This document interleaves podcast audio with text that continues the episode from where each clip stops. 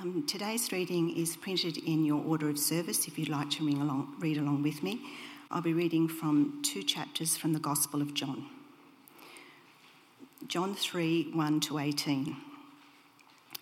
Now there was a Pharisee, a man called Nicodemus, who was a member of the Jewish ruling council.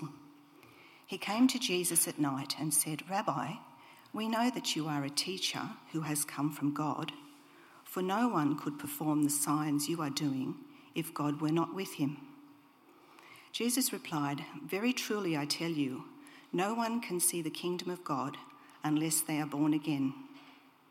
How can someone be born when they are old? Nicodemus asked. Surely they cannot enter a second time into their mother's womb to be born? Jesus answered, Very truly I tell you, no one can enter the kingdom of God unless they are born of water and the Spirit. Flesh gives birth to flesh, but the Spirit gives birth to spirit.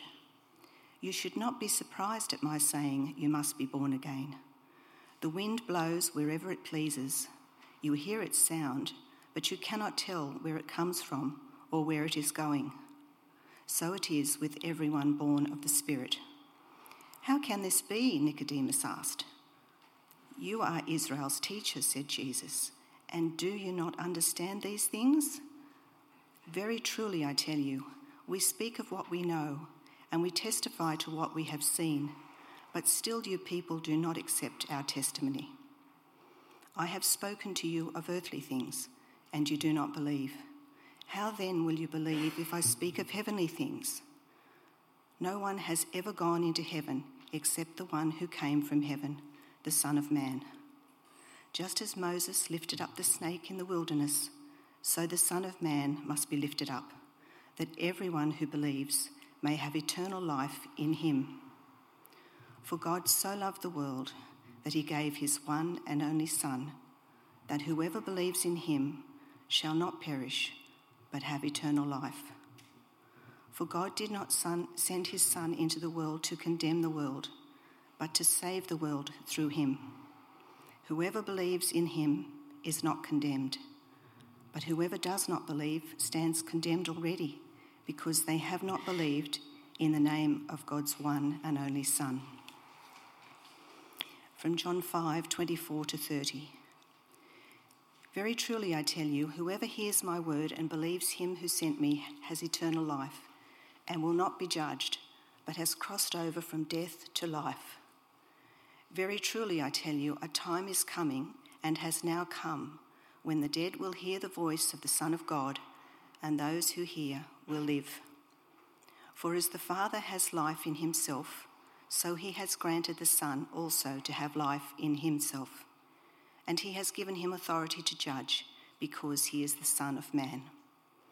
Do not be amazed at this, for a time is coming when all who are in their graves will hear his voice and come out those who have done what is good will rise to live, and those who have done what is evil will rise to be condemned.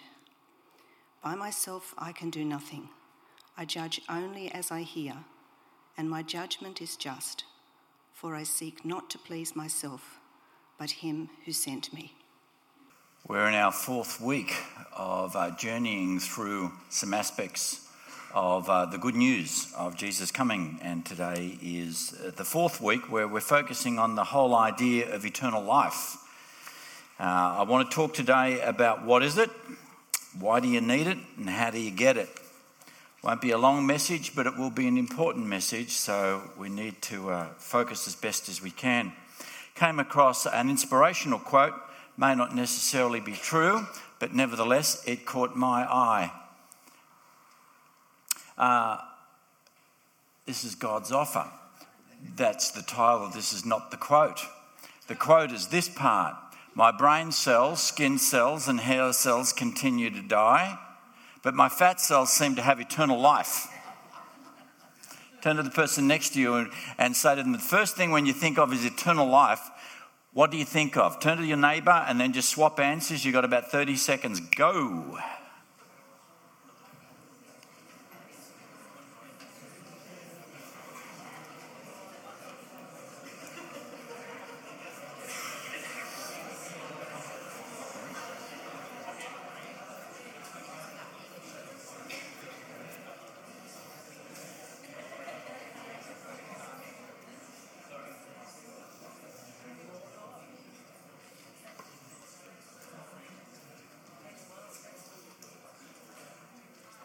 Okay, that's your 30 seconds. Let me have some feedback from this from this section here. When you think of eternal life, can I? What sort of the things turned up in your brain cells? What were they? Give me some answers. Call them out. Continuous. Continuous. Anything else? No expiry date. No expiry date. I like that. Okay, very good. From this bank of intelligent people here, we hear the word what? What have we got? Happiness. Happiness. Spirit life. Knowing God. Knowing God. Anything else? You're a bigger group, so I expect spectacular answers. One more genius to speak. The geniuses are over here. Over in this group here, including all the people out the back and all that kind of stuff. Eternal life. What have we got for some thoughts? Never ending. Excellent. Promise. Promise. Hope. Heaven. Heaven. Forever. Forever Already started. Is this godly group over here? God, all the things I want to say in my sermon have already been said. Fantastic. What is it? I better get that off. That is incredibly distracting. Eternal life. What is it? Why do I need it? And how do I get it? Well, see, what is eternal life? Uh, some Christians gathered together and tried to work out, you know, what we're on about, what, what the purpose of life is, and they came up with a definition, and I sort of paraphrased it a bit. But the ultimate, ultimate purpose in life is to know God and enjoy Him forever. And so, my desire, our hope is that we would know God in this life. We would know God, and that goes on forever. It's not bounded by time, it is not bounded by space or by place because we who know God will always be with God. And the great thing is that this eternal life starts now. It is to know God. And when we read uh, further on John's Gospel, John's Gospel is so wonderful. It is full of these wonderful, pithy phrases that just expand and explode the mind. And in John 17, 3, it says this Now, this, now, this is eternal life. You got it? Now, this is eternal life, said Jesus, that they know you, the only true God, and Jesus Christ, whom you have sent. And so, eternal life is relational. It is to know God and to know Jesus. And so, do you have eternal life today? Can you say, as you sit here with complete confidence, that you know God and that you know His Son, Jesus Christ? Because that is what eternal life is. It is a relationship. And that's why we have in John 3:16 this wonderful passage, uh, for God so loved the world that he gave his one and only son that to the end with the purpose in view that whoever believes in him should not perish, but have eternal life. And so we believe in him. Eternal life, this unending relationship with God that begins at conversion and is not bounded by time and space. That is what it is. What it is not is a fire insurance policy, an eternal fire insurance policy. What eternal life is not is that we get to the end of our life and somehow we just manage to scrape through or work our way through and at the end of it we, we wait for the judgment to come and does it come that that we have eternal life it's not something that we are given at the end of our life's journey it is not some accreditation that we get when we stand before the great white throne and God's adjudication goes over on us and we wonder whether we've got it or not. That is not eternal life. It is not a get out of jail free card that at the end of our lives somehow we've earned enough brownie points and the scales of good and bad uh, have weighed in our favor. That is not what eternal life is. It is a here and now relationship reality. You should know today whether you have eternal life. Absolutely and utterly, you should know today whether you do or whether you don't. It is not a here's hoping kind of thing. Whoever in John 3:36 which you don't have but I'll read for you right at the beginning it says whoever believes in the son has eternal life it is a past tense if we believe we have eternal life uh, in 1 John 5 11 to 13 I was once having a conversation with a clergyman uh, before church and I was I'm not sure if I was speaking that day, but I was certainly fired up about the idea of eternal life. And I said to them in the vestry where we all put on our robes and kinds of bits and pieces, um, I said to them, Isn't it wonderful that we know God and that we know that we've got eternal life? And there was a pause and a reflection, and the person said, Well, uh, well, I hope so. I, I, I hope so said the fully qualified clergyman with about 50 years' experience under the belt. Uh, I just stood back and I hope so, said the minister of religion. You know, in 1 John, again, same author, same thoughts. Listen to this 1 John 5 11 to 13.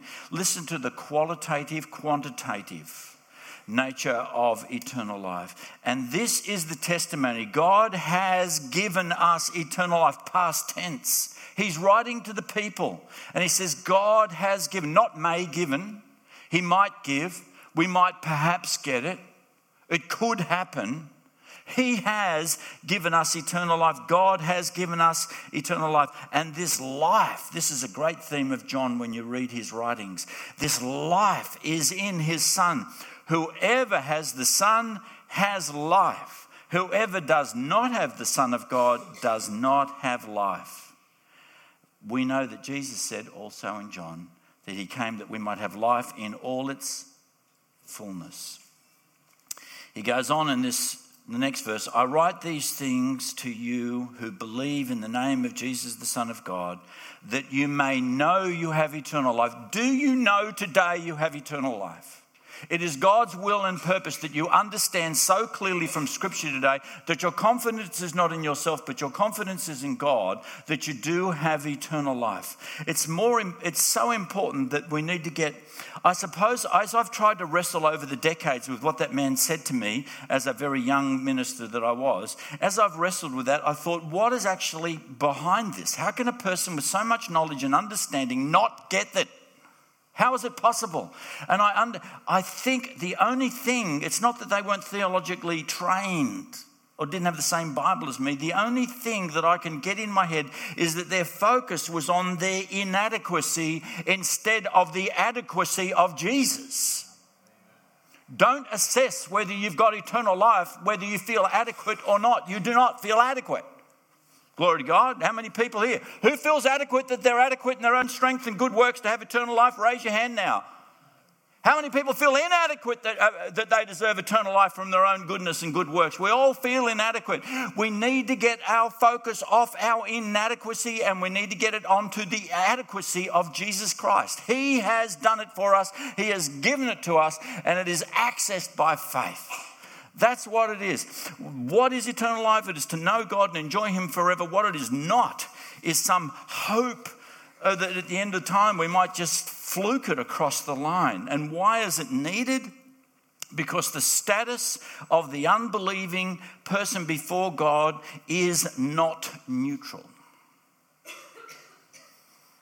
The unbelieving status of a person before God is not neutral. If we kind of think, oh, we'll just live in this world, and then we'll all, uh, we'll all, as Peter has reminded us, we'll all live and we'll die.